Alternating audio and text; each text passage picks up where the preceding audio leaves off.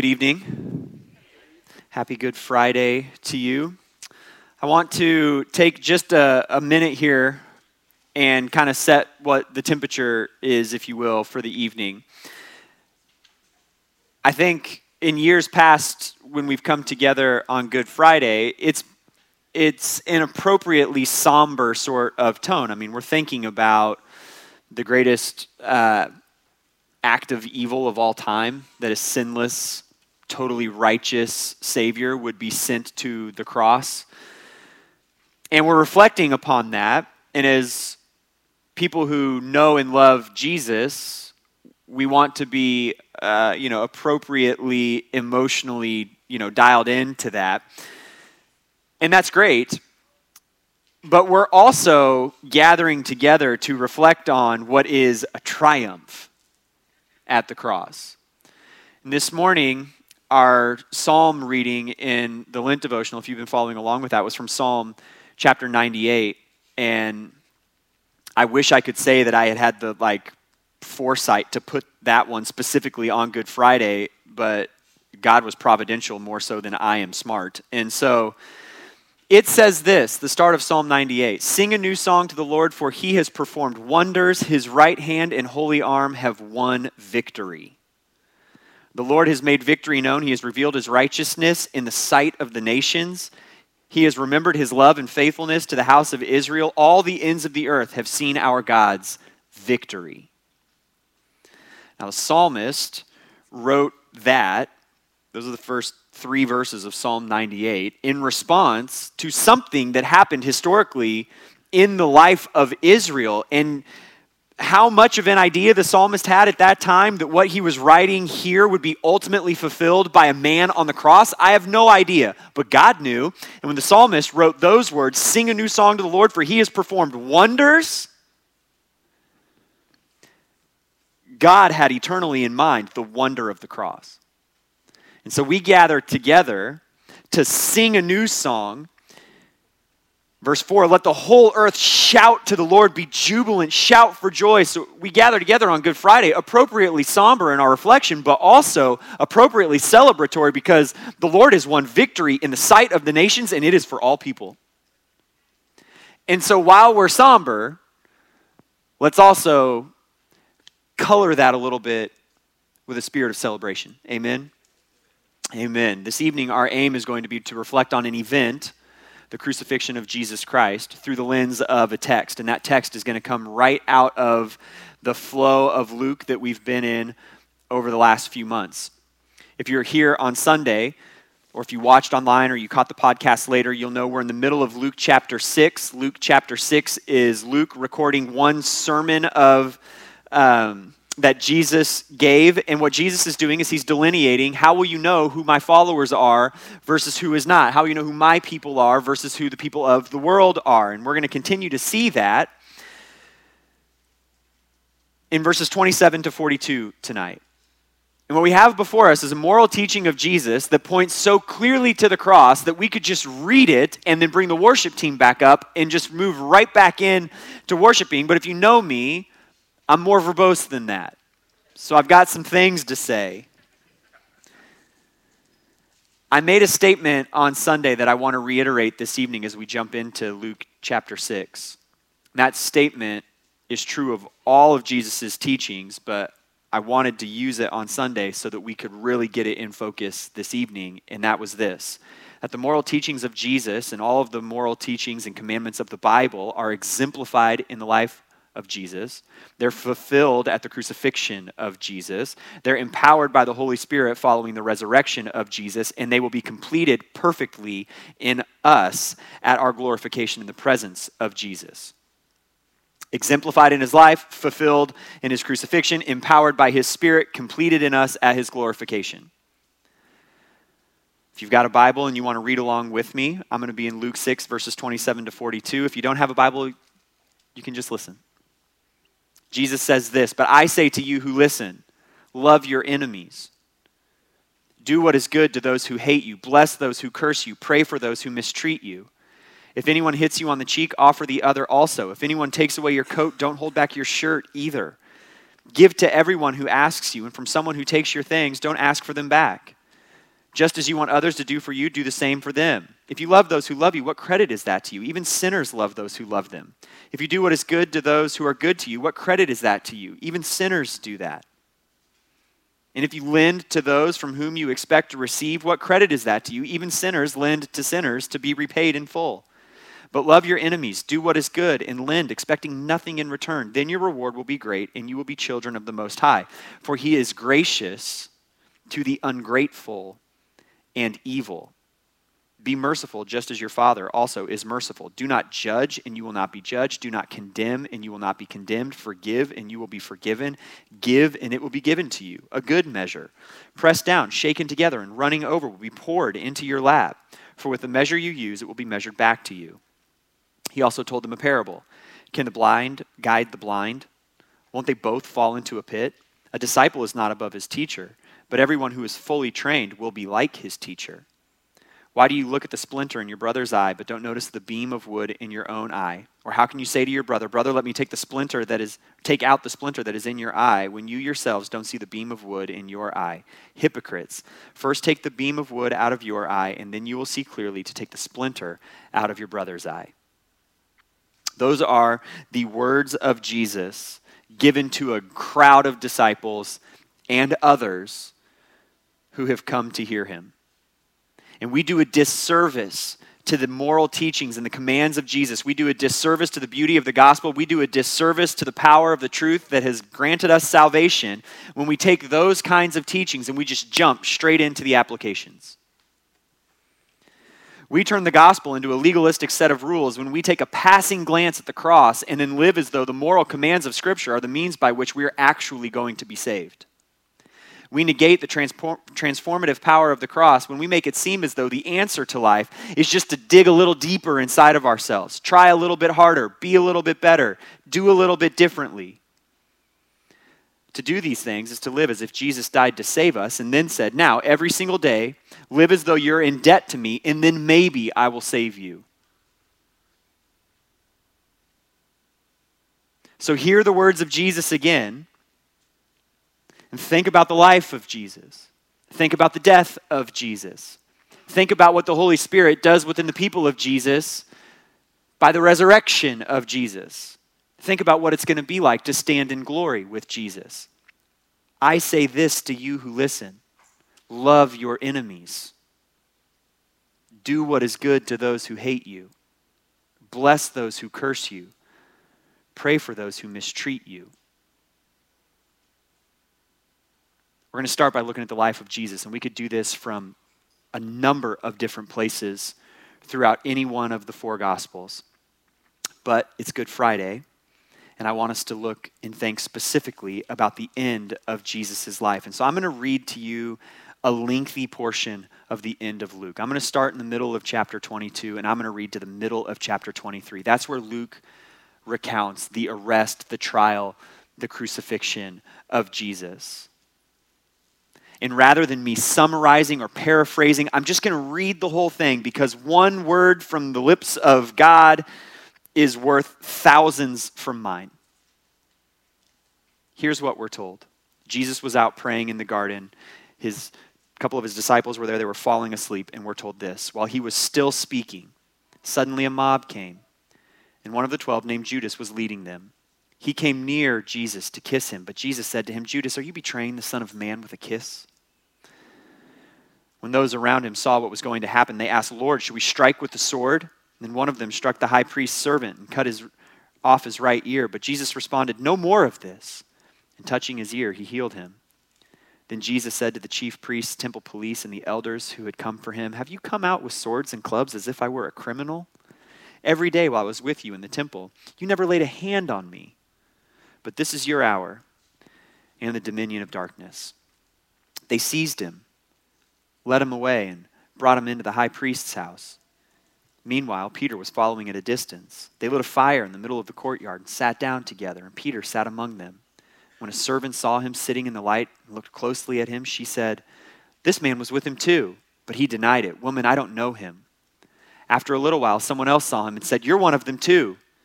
Man, I am not, Peter said. About an hour later, another kept insisting, this man was certainly with him, since he's also a Galilean. But Peter said, man, I don't know what you're talking about. Immediately, while he was still speaking, a rooster crowed. Then the Lord turned and looked at Peter. So Peter remembered the word of the Lord, how he had said to him, before the rooster crows today, you will deny me three times. And he went outside and wept bitterly.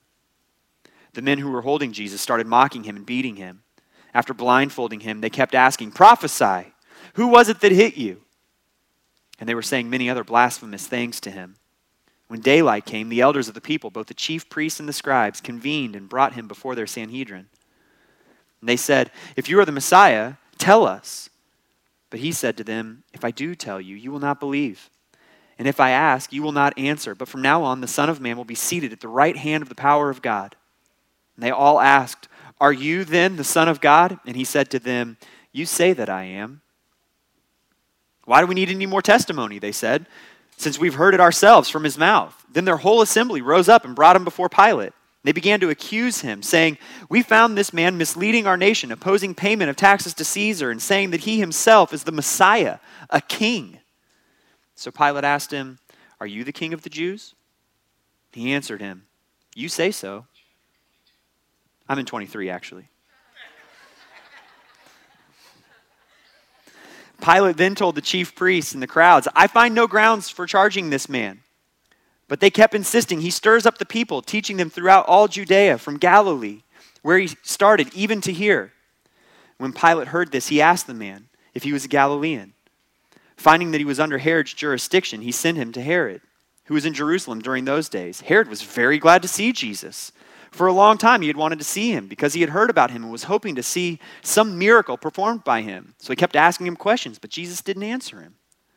The chief priests and the scribes stood by, vehemently accusing him. When Herod with his soldiers treated him with contempt, or then Herod with his soldiers treated him with contempt, mocked him, dressed him in bright clothes, and sent him back to Pilate. That very day, Herod and Pilate became friends. Look at Jesus, bringing people together. Previously, they had been enemies. Pilate called together the chief priests, the leaders, and the people, and said to them, you've brought me this man as one who misleads the people, but in fact, after examining him in your presence, I have found no grounds to charge this man with those things you accuse him of. Neither has Herod, because he sent him back to us. Clearly, he has done nothing to deserve death. Therefore, I will have him whipped and then release him. Then they all cried out together, take this man away, release Barabbas to us. He had been thrown into prison for a rebellion that had taken place in the city and for murder. Wanting to release Jesus, Pilate addressed them again, but they kept shouting, crucify him, crucify him. And the third time he said to them, why? What has this man done wrong?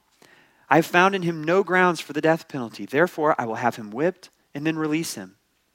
But they kept up the pressure, demanding with loud voices that he be crucified, and their voices won out. So Pilate decided to grant their demand and released the one they were asking for, who had been thrown into prison for rebellion and murder, but he handed Jesus over to their will. As they led him away, they seized Simon, a Cyrenian, who was coming in from the country, and laid the cross on him to carry behind Jesus. A large crowd of people followed him, including women who were mourning and lamenting him. But turning to them, Jesus said, daughters of Jerusalem, do not weep for me, but weep for yourselves and your children. Look, the days are coming when they will say, blessed are the women without children, the wombs that never bore, and the breasts that never nursed. Then they will begin to say to the mountains, fall on us, and to the hills, cover us. For if they do these things when the wood is green, what will happen when it is dry? Two other criminals, or two others, criminals, were also led away to be executed with him. When they arrived at the place called the Skull, they crucified him there, along with the criminals, one on the right and one on the left. Then Jesus said, Father, forgive them, because they do not know what they are doing. And they divided his clothes and cast lots. The people stood watching, and even the leaders were scoffing. He saved others. Let him save himself if this is God's Messiah, the chosen one. The soldiers also mocked him. They came offering him sour wine and said, if you are the king of the Jews, save yourself. An inscription was above him. This is the king of the Jews. Then one of the criminals hanging there began to yell insults at him. Aren't you the Messiah? Save yourselves and us. But the other answered, rebuking him, don't you even fear God? Since you are undergoing the same punishment, we are punished justly because we're getting back what we deserve for the things we did. But this man has done nothing wrong. And then he said, Jesus, remember me when you come into your kingdom. And he said to him, truly I tell you, today you will be with me in paradise. It was about noon, and darkness came over the whole land until three, because the sun's light failed. The curtain of the sanctuary was split down the middle, and Jesus called out with a loud voice, "Father, into your hands I entrust my spirit." Saying this, he breathed his last. Maybe you caught some of it. Maybe you didn't. But there were multiple points in there where the life of Jesus points us directly back to his teaching about loving our enemies. He exemplifies it perfectly. His clothes are divided up. He doesn't ask for them back. He's mocked. He doesn't return it. But there's one point in particular that I want us to see, and I'm going to let Judah Smith say it because he does so better than I possibly could. Watch this.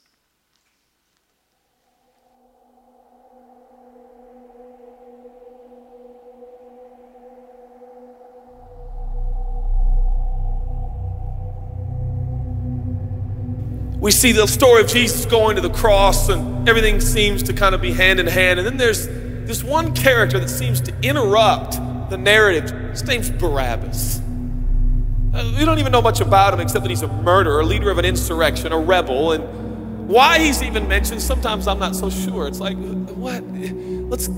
This is about Jesus going to the cross. And so in this moment, Pilate thinks, I hold the destinies of these two men in my hand. I know the Jews have a tradition that on a holy day, I will release one of the prisoners on death row.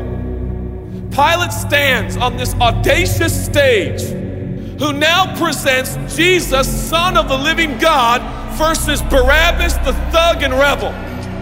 He says, all right, who do you want? This is blasphemy. This is, this has gone too far. There's no comparison. This is a rightful prisoner, a man who should be on death row. He's a rebel against Rome. He leads a, a rebellion. He murders people. He's a bad man. He's a thug and he's a crook. He deserves the chains and he deserves the crucifixion. Jesus, what has he done but heal, restore, deliver, set free? Open blind eyes, open deaf ears, heal the lame and the leper. What, what has Jesus done? Who do you want? We, we want Barabbas. Yeah, give us Barabbas.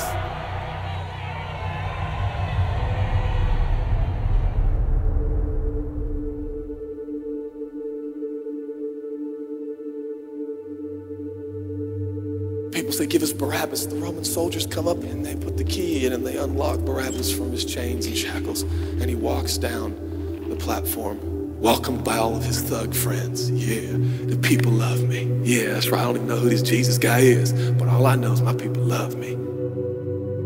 There seems to be no conscience in Barabbas. There's no record of him turning to Jesus and saying, I owe you everything now, for you have set me free. No, I don't see any of that in Barabbas. And God knew that. Jesus stood there silent, for he knew the will of the Father. He said, it's fine, Father. Let him have Barabbas. For Jesus knew that the Father would have to treat Jesus like Barabbas so he could treat Barabbas like Jesus. Barabbas thought it was the people that set him free. No, no, no, no. It was the love of the Heavenly Father. There's Jesus, Son of God, with all the power of a sovereign and omnipotent God, letting Barabbas walk off the platform, free from his chains, as he stares at a long walk to the top of a hill outside of Jerusalem with a cross strapped to his back.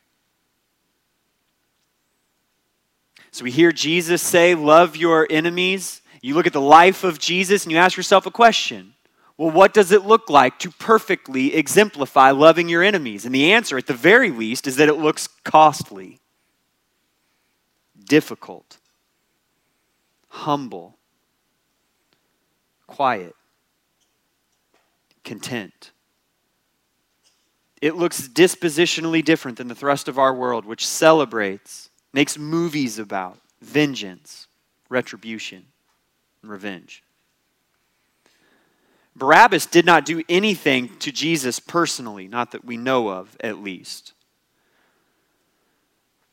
But in this moment, on the surface, he and the Pharisees that stirred up the crowd have just taken everything from Jesus.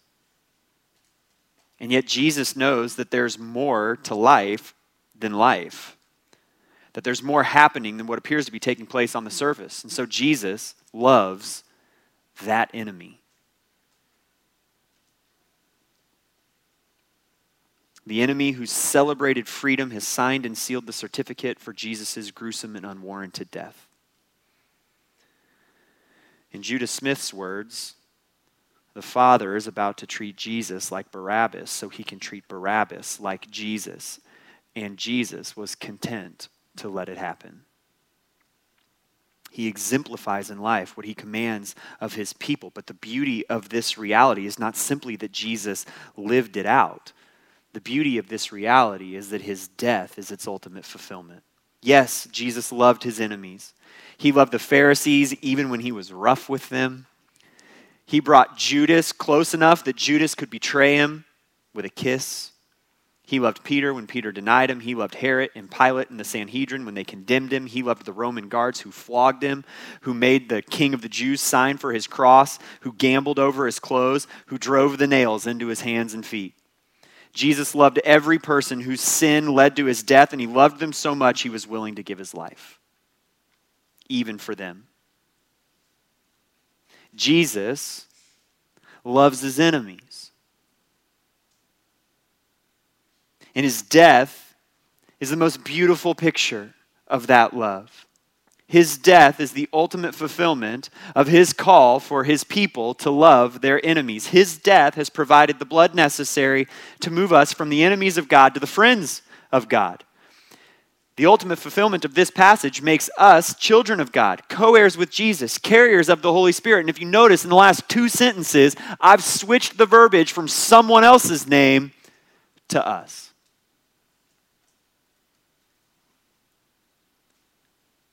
That's because if you're saved, the true beauty of Jesus' call to love your enemies, the perfect example of that in his life and its ultimate fulfillment in his death on the cross, is the exact thing that was necessary to move you from enemy of God to friend of God.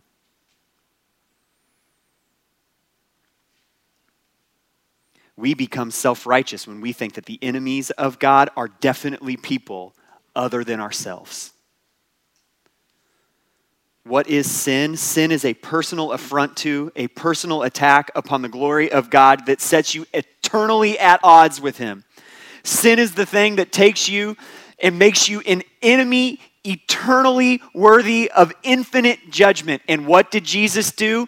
The eternally loved, infinitely innocent one said, I will take the infinite punishment on their behalf that they might become the eternally loved.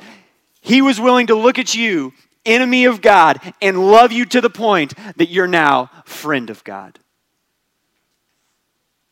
Colossians one twenty-one says it this way. Once you were alienated, hostile in your minds, expressed in your evil actions. And he rescued you from the dominion of darkness and transferred us into the kingdom of the Son that he loves. That is what Good Friday is all about. In John's gospel, as he's leading into the account of Jesus' death, he says this, John thirteen, verse one, before the Passover festival, Jesus knew that his hour had come to depart from this world to the Father. Having loved his own who were in the world, he loved them to the end. What Jesus does on the cross on Good Friday is loves his enemies to the end. That end was the cross, but that end was also his enemies becoming the friends of God. Who is God gracious to? Jesus told us in Luke chapter six, verse thirty-five, he is gracious to the ungrateful and the evil. Who is God merciful toward? Well, he's merciful toward those who need mercy. And the uncomfortable truth is that those who have been saved by God's grace through the work of Jesus Christ on the cross, we were the ungrateful and the evil. We are the people who need mercy. It's easy to think of Barabbas. It's easy to think of Judas. It's easy to think of the Pharisees. It's easy to think of sneering guards and chanting crowds, passive onlookers at the cross. It's easy to point at people today who openly, proudly live as enemies of the cross of Christ. It's harder, more uncomfortable to remind ourselves that we were no different, and that is the call of Good Friday, to look at the cross and to say, it was my sin that held him there. Ashamed, I hear my mocking voice call out among the scoffers. It's uncomfortable to acknowledge that left to our own flesh, we would be just as any enemy of Christ is. It's uncomfortable to live in a state of continual gratitude over the reality that Christ's fulfillment of loving his enemies was for me. It's uncomfortable to take Judah Smith's words and substitute the names. To remind ourselves that the Father had to treat Jesus like Tim Fritzen so that he might treat Tim Fritzen like Jesus. And that is the beauty of the cross. At his crucifixion, who is Jesus loving to the end? He's loving his people who were once his enemies, who will be brought near to him because his crucifixion provides the ultimate fulfillment to his command that his people ought to love their enemies. So on Good Friday, we stop to reflect on the reality that when Jesus said, love your enemies, he also said, come and see what that looks like. And he lived it, and then on the cross, he fulfilled it. Yes, Jesus loves those who love him, but what's remarkable is that he loved those people who now love him while they were yet enemies. And he loved us to the very end. What about the second portion of this? You see Jesus and what it looks like to love your enemies. What about the whole portion about not judging, not condemning, forgiving? The second portion of this is all about the inherent human tendency to convince ourselves that actually we deserved Jesus' death. It's someone else who doesn't. Jesus is familiar with our bent toward creating a standard and then using it to see how we stack up ahead of the people around us. That was what his confrontations with the Pharisees were all about. He's familiar with the fact that we tend to pick the standards of measurement that paint us most favorably. And what does Jesus say in the middle of this passage? Can the blind guide the blind? For with the measure you use, it will be measured back to you. He says, you go ahead and pick your standard and your measure of judgment and understand that you're in trouble. Whatever standard you set for people, you will not be able to live up to. And whereas Jesus fulfills perfectly that which he commands, we will never be able to live up to the system of judgment that we build in our hearts and minds, no matter how favorable we make it to ourselves. So you can either make Jesus the standard and cling to him, or you can make something else the standard and inevitably fall short. You can make Jesus the benchmark and therefore allow him to measure up on your behalf and on others' behalf, or you can make your own rules, you can make your own standard and be certain that, like Jesus says, everyone falls in the pit. Which will you have?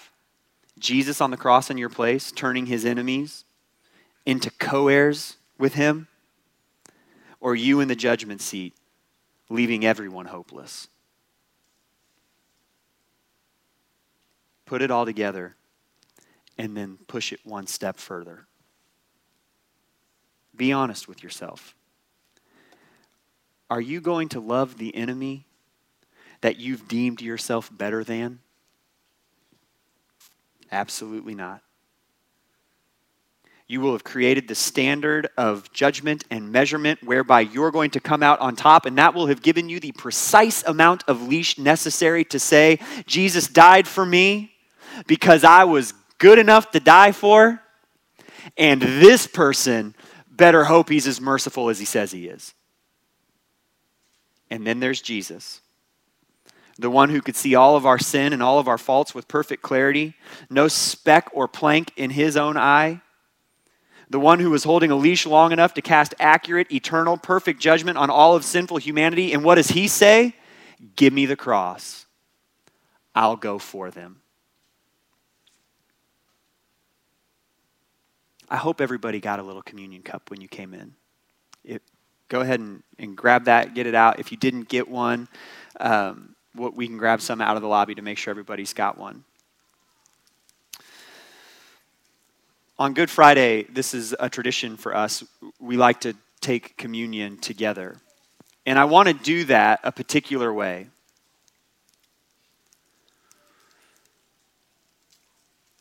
There's a hymn, How Deep the Father's Love for Us. It's new in hymn years. It was written in nineteen ninety.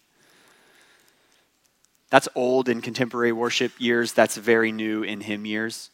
But the lyrics say this: how deep the Father's love for us, how vast beyond all measure, that he would give his only son to make a wretch his treasure.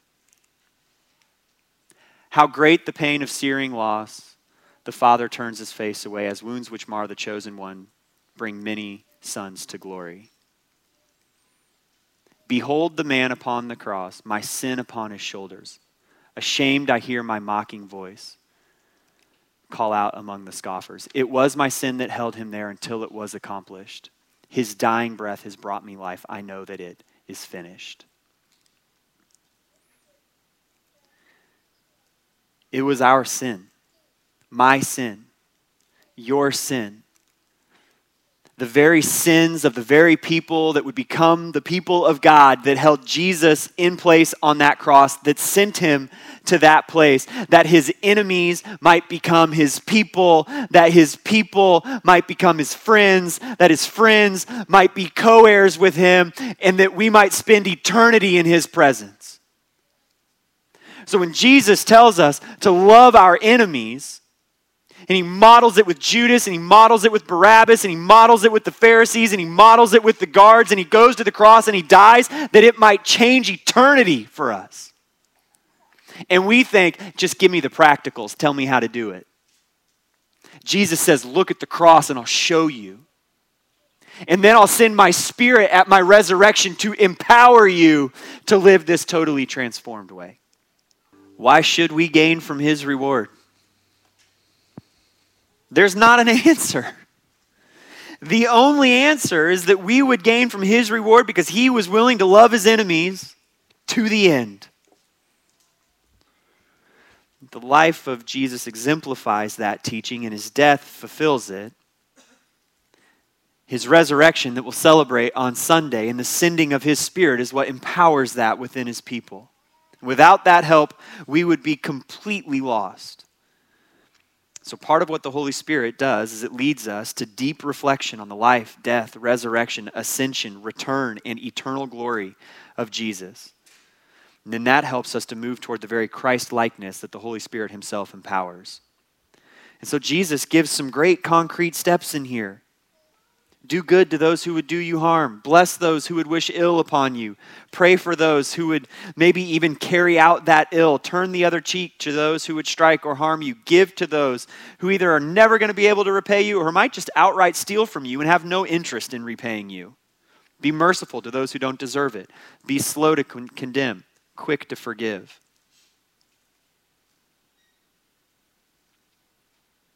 I would suggest that tonight is not the right time to flesh out the practicals. Tonight's the night for focusing on the motivation, God's mercy to us in the death of his son. The practical points are wonderful. And we should pray that the Holy Spirit would empower us not only to carry them out, but to actually want to carry them out. We should invite Jesus to do that work inside of us. And it is the gospel that provides the necessary juice for any of those actions. I want to read you a letter. What's it look like when that kind of deep reflection on the life of Jesus, the death of Jesus, and then the power of the Holy Spirit comes into a person's life? What does it look like for the example of Jesus, loving his enemies, the death of Jesus, fulfilling that love, and the Holy Spirit coming in to create that love in Jesus' people. What does that look like? I want to read you a letter from a woman named Anita Smith. Her husband, Ronnie Smith, was gunned down in Libya. He graduated from the University of Texas at Austin with a master's in chemistry. After some time in the Austin area, he and his wife and their son moved to Libya. They were there for eighteen months, and one day while Ronnie was out jogging, he was shot.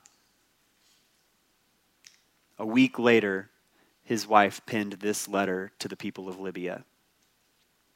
My husband and best friend, Ronnie Smith, loved the Libyan people. For more than a year, Ronnie served as a chemistry teacher in a school in Benghazi, and he would have gladly given more years to Libya if unknown gunmen had not cut his life short on December fifth, two thousand thirteen. Ronnie and I came to Libya because we saw the suffering of the Libyan people, but we also saw your hope, and we wanted to partner with you to build a better future. Libya was very different from what we had experienced before, but we were excited to learn about Libyan culture. Ronnie grew to love you and your way of life, as did I. Ronnie really was, quote, Libya's best friend. Friends and family from home were concerned about our safety, as were some of you. We talked about this more times than I can count, but we stayed because we believed the Libyan people were worth the risk. Even knowing what I know now, I have no doubt that we would both make the same decision all over again. Ronnie loved you all so much, especially his students. He loved to joke with you, tell stories about you, help you with your lives, and challenge you to be all that you could be. He did his best to live out his faith humbly and respectfully within a community of people with a different faith. To his attackers, I love you and I forgive you. How could I not? For Jesus taught us to, quote, love our enemies, not to kill them or seek revenge. Jesus sacrificed his life out of love for the very people who killed him, as well as for us today. His death and resurrection opened the door for us to walk on the straight path to God in peace and forgiveness. Because of what Jesus did, Ronnie is with Jesus in paradise now. Jesus did not come only to take us to paradise when we die, but also to bring peace and healing on this earth. Ronnie loved you because God loves you. Ronnie loved you because God loved him. Not because Ronnie was so great, but because God is so great. To the Libyan people, I always expected that God would give us a heart to love you, but I never expected you to love us so much. We came to bless you, but you have blessed us much more. Thank you. Thank you for your support and love for Ronnie and our son Hosea and me. Since Ronnie's death, my love for you has increased in ways that I never imagined. I feel closer to you now than ever before. I hear people speaking with hate, anger, and blame over Ronnie's death, but that's not what Ronnie would want. Ronnie would want his death to be an opportunity for us to show one another love and forgiveness, because that is what God has shown us. I want all of you, all of the people of Libya, to know that I'm praying for the peace and prosperity of Libya. May Ronnie's blood shed on Libyan soil encourage peace and reconciliation between the Libyan people and God. That kind of love is produced in people who have seen the example of Jesus' life, cherished the gift of Jesus' death, looked dependently to the presence of Jesus' Spirit within them, and who long for a day when the model of Jesus will be made complete inside of them. That kind of love starts and ends with Jesus. That kind of love comes not from a heart that judges and condemns the actions of a person, but from one who understands that at the core of even the worst of sinners is a soul that can be saved and redeemed by the powerful work of Jesus on the cross. That kind of forgiveness comes from the heart of a person who knows that they have been forgiven. That kind of grace flows from the heart of someone who has seen the grace of Jesus on the cross, drank of it deeply, and been transformed by its present power. I want us to think for just a moment about who may surround the throne of God with us for all of eternity. You picture Ronnie Smith there, right now. And what if one day when we're all gathered there, Ronnie Smith looks over to his right and there's the gunman? You know what's going to happen in that moment? Ronnie is going to love that enemy fully and completely, because the presence of Jesus will have glorified both of them into such a state that there's no sin, there's no brokenness, there's no weeping, there's no sadness, there's just the glory of Jesus and the perfection of his people and the loving of his enemies, to the point that members of every tribe, nation, and tongue will have been brought near to him for an infinite number of days. I don't think I have like real enemies. Maybe there are people in your own life that you've had relational falling outs with. You've had bosses that you didn't see eye to eye with. Maybe there are people from your past who treated you very harshly, whether it was while you were a child or while you were in high school or while you were in college or when you were a young adult. Maybe there's been a falling out in a previous marriage and someone hurt you very, very badly. Maybe when you think of enemies, you think of those people who our nation's soldiers have gone to battle against and they died. We killed some of them, or they killed some of us. Or maybe you just think of an enemy and you think of people who vote differently than you, think differently than you, talk differently than you, look differently than you, smell differently than you, speak a different language than you do. They're all going to be there. And our prayer should be that they would all be there. Our prayer should be that the love of Jesus Christ, loving his enemies to the very end, would take the very worst of our enemies, make that person a friend of Jesus, and thus for all of eternity, we would love our enemies completely and fully for an infinite number of days while we gather and worship around the throne of God. When your heart struggles to figure out what it means to love your enemies, think about the life of Jesus. Look to the death of Jesus. Depend on the Holy Spirit of Jesus inside of you, and then look to the glory of Jesus for all of eternity. And there, in all of those places, the gospel will provide the answer for you. On Good Friday, we gather together to look at the cross, where Jesus made his eternal, infinite enemies his eternal, infinite friends, because he loved them to the very end.